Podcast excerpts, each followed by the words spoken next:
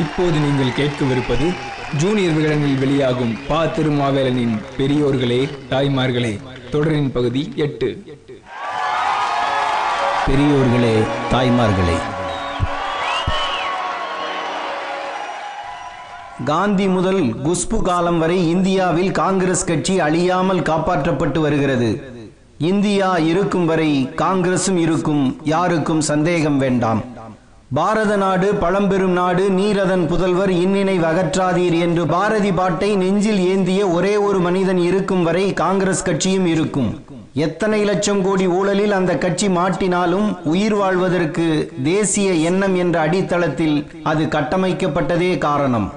மத்தியில் ஆட்சியை விட்டு இறங்கலாம், தமிழகத்தில் ஆட்சியை பிடிக்காமலேயே போகலாம், ஆனால் கட்சி வாழும். இளங்கோவன் என்ன கார்த்திக் சிதம்பரத்தை போட்டாலும் கடலூர் ரயில்வே ஸ்டேஷனில் வரவேற்க 10 கதர் சட்டைகள் காத்திருப்பார்கள். பரந்த பாரத தேசத்துக்கு விடுதலை வாங்கி கொடுத்ததற்கு நன்றி கடனை காட்டுவதற்காகவே காங்கிரஸ் கொடி கையில் ஏந்தப்படுகிறது. உற்று பார்த்தால் ஒரே ஒரு வேறுபாடு தவிர தேசிய கொடிக்கும் காங்கிரஸ் கொடிக்கும் வித்தியாசம் இல்லாதவாறு தயாரித்ததிலேயே அவர்களது வெற்றி அடங்கியிருக்கிறது. இன்று சத்தியமூர்த்தி பவனில் சண்டை போடுவதற்கும் அன்றைய சத்தியாகிரக போராட்டத்துக்கும் எந்த தொடர்பும் இல்லை.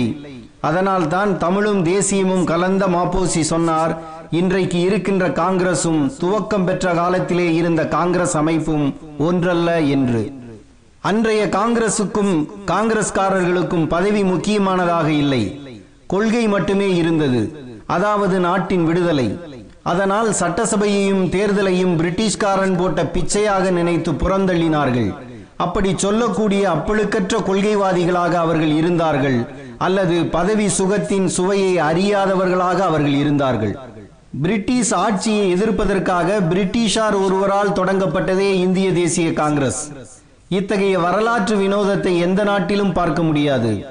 ஓய்வு பெற்ற ICS அதிகாரியான ஆலன் ஆக்டோவியன் ஹியூம் தான் இப்படி ஒரு அமைப்பை தொடங்கும் சிந்தனையோடு செயல்பட்டவர். பிரிட்டிஷ் ஆட்சியை இந்தியாவில் இருந்து அகற்ற வேண்டும் என்ற நோக்கத்தில் காங்கிரஸை அவர் தொடங்கவில்லை. ஐயோ பாவம், இந்தியர்களுக்கும் ஏதாவது சீர்திருத்தம் செய்து தரக்கூடாதா என்ற ஆதங்கத்தில் ஆரம்பித்ததுதான் காங்கிரஸ். காங்கிரஸ் என்றால் கூடுகின்ற சபை என்றுதான் பொருள். இப்படி ஒரு மாநாடு கூட்டப் போகிறேன் என்று யாரிடம் போய் சொன்னார் தெரியுமா? அன்றைய இந்தியாவின் ராஜபிரதிநிதியான டப்ரினிடம் நான் ஒரு கூட்டம் கூட்டப் போகிறேன், இதற்கு பம்பாய் மாகாண கவர்னரை தலைமை வகிக்க சொல்லுங்கள் என்று கேட்டுக்கொண்டார். மாகாண கவர்னர் தலைமை வகித்தால் வந்திருப்பவர்கள் உண்மையான குறையை சொல்ல மாட்டார்கள், எனவே இந்தியாவைச் சேர்ந்த ஒருவரையே தலைவராக நியமியுங்கள் என்று டப்ரின் சொல்ல அதனை ஏற்றுக்கொண்டார் ஹியூம். அதன் பிறகு இங்கிலாந்து சென்ற ஹியூம் அங்கு ரிப்பன் டல்கவுசி போன்றவர்களிடமும் ஆசி வாங்கி வந்தார்.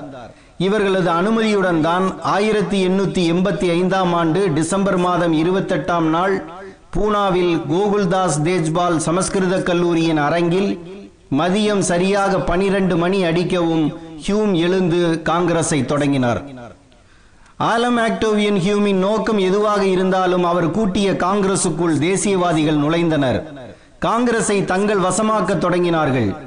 இங்கிலாந்தில் இருந்து ஆட்சி செய்து வரும் இந்தியா கவுன்சிலை ஒழிக்க வேண்டும் என்ற தீர்மானத்தை முதல் காங்கிரசிலேயே நிறைவேற்ற தாதாபாய் நௌரோஜி காரணமாக இருந்தார். மக்கள் பிரதிநிதிகள் உள்ளே நுழைய முடியாத, கேள்வி கேட்க முடியாத சட்டசபைகள் எதற்கு என்றும் இம்மாநாடு கேள்வி எழுப்பியது. இந்தியா மந்திரியின் அமைச்சரவை எனப்படும் இந்தியா கவுன்சிலை ஒழித்துவிட்டு என்ன செய்ய வேண்டும் என்ற புரிதல் ஆரம்பத்தில் காங்கிரசுக்கு இல்லை. 25 ஆண்டுகள் கழித்து 1913 கராச்சியில் கூடிய மாநாட்டில் தான் மாற்று யோசனையை காங்கிரஸ் வெளிப்படுத்தியது. இந்தியா கவுன்சிலை ஒழித்துவிட வேண்டும், அதற்கு மாறாக அமைக்கும் சபையில் பெரும்பாலான உறுப்பினர்கள் தேர்ந்தெடுக்கப்பட்டவர்களாக இருக்க வேண்டும், இப்படி தேர்ந்தெடுக்கப்படுபவர்களில் 3 1/4 இந்தியர்களாக இருக்க வேண்டும் என்று நேருக்கு நேராக இந்திய சட்டசபையை கராச்சி மாநாட்டில் தான் குறிவைத்தது காங்கிரஸ். இந்திய மந்திரியாக இங்கிலாந்தில் மார்லியும் கவர்னர் ஜெனரலாக இந்தியாவில் மிண்டோவும் இருந்தபோது பிரிட்டிஷ் ஆட்சி கொஞ்சம் கனிந்தது. இவர்களை கல் போட்டு கனிய வைத்தார் கோபாலகிருஷ்ண கோகலே. இந்தியா ஒரு சுயாட்சி நாடாக மலர வேண்டும் என்று கோகலே சொல்ல, நம்முடைய வாழ்நாளில் இந்த லட்சியம் நிறைவேறாது என்று மார்லி சொன்னார். சுய ஆட்சியை ஒப்புக்கொள்ளாத மார்லி சில சீர்திருத்தங்களை செய்து தர விரும்பினார். சட்டங்களை இயற்றி தரும் இடங்களாக இருந்த கவுன்சில்களை சட்டசபைகள் என்று மகுடம் சூட்டினார். இதுவரை 12 உறுப்பினர்கள் என்று இருந்த எண்ணிக்கை 60 என ஆக்கப்பட்டது. இந்த 60 பேரில் 33 பேர் நியமனம் செய்யப்படுவார்கள் என்றும் 27 பேர் தேர்தல் மூலம் வருவார்கள் என்றும் விதி வகுக்கப்பட்டது. தேர்ந்தெடுத்து அனுப்பப்படும் மனிதர்களால் ஏதாவது செயல்பட முடியுமா?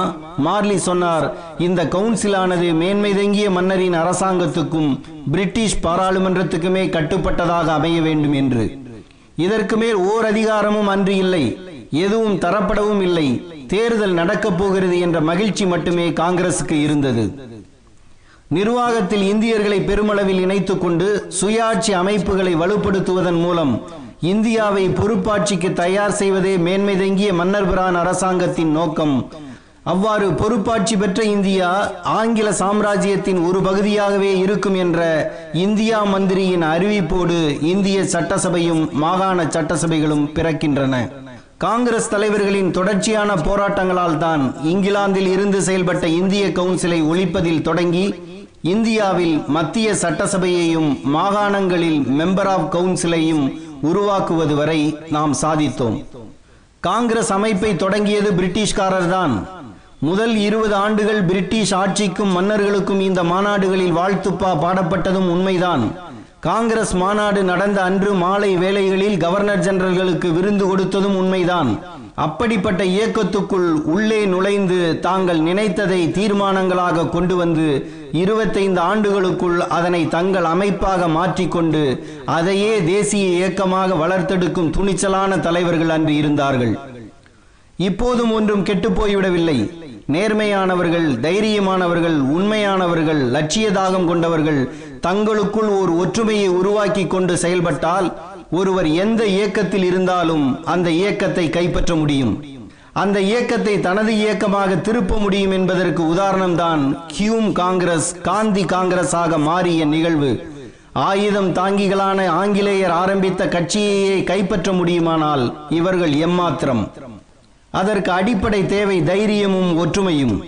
கெட்டவர்கள் எல்லோரும் சீக்கிரமாகவே ஒன்று சேர்கிறார்கள், நல்லவர்கள் பிரிந்தே கிடக்கிறார்கள். இந்த உலகில் குழப்பம் என்னவென்றால் முட்டாள்கள் எதையும் உறுதியாக நம்புகிறார்கள், புத்திசாலிகளுக்கோ எல்லாவற்றிலும் சந்தேகம் என்றார் பெர்ட்ரண்ட் ரஸ்ஸல். யாருக்கும் சந்தேகம் வேண்டாம், எவரும் எந்த கட்சியையும் கைப்பற்றலாம்.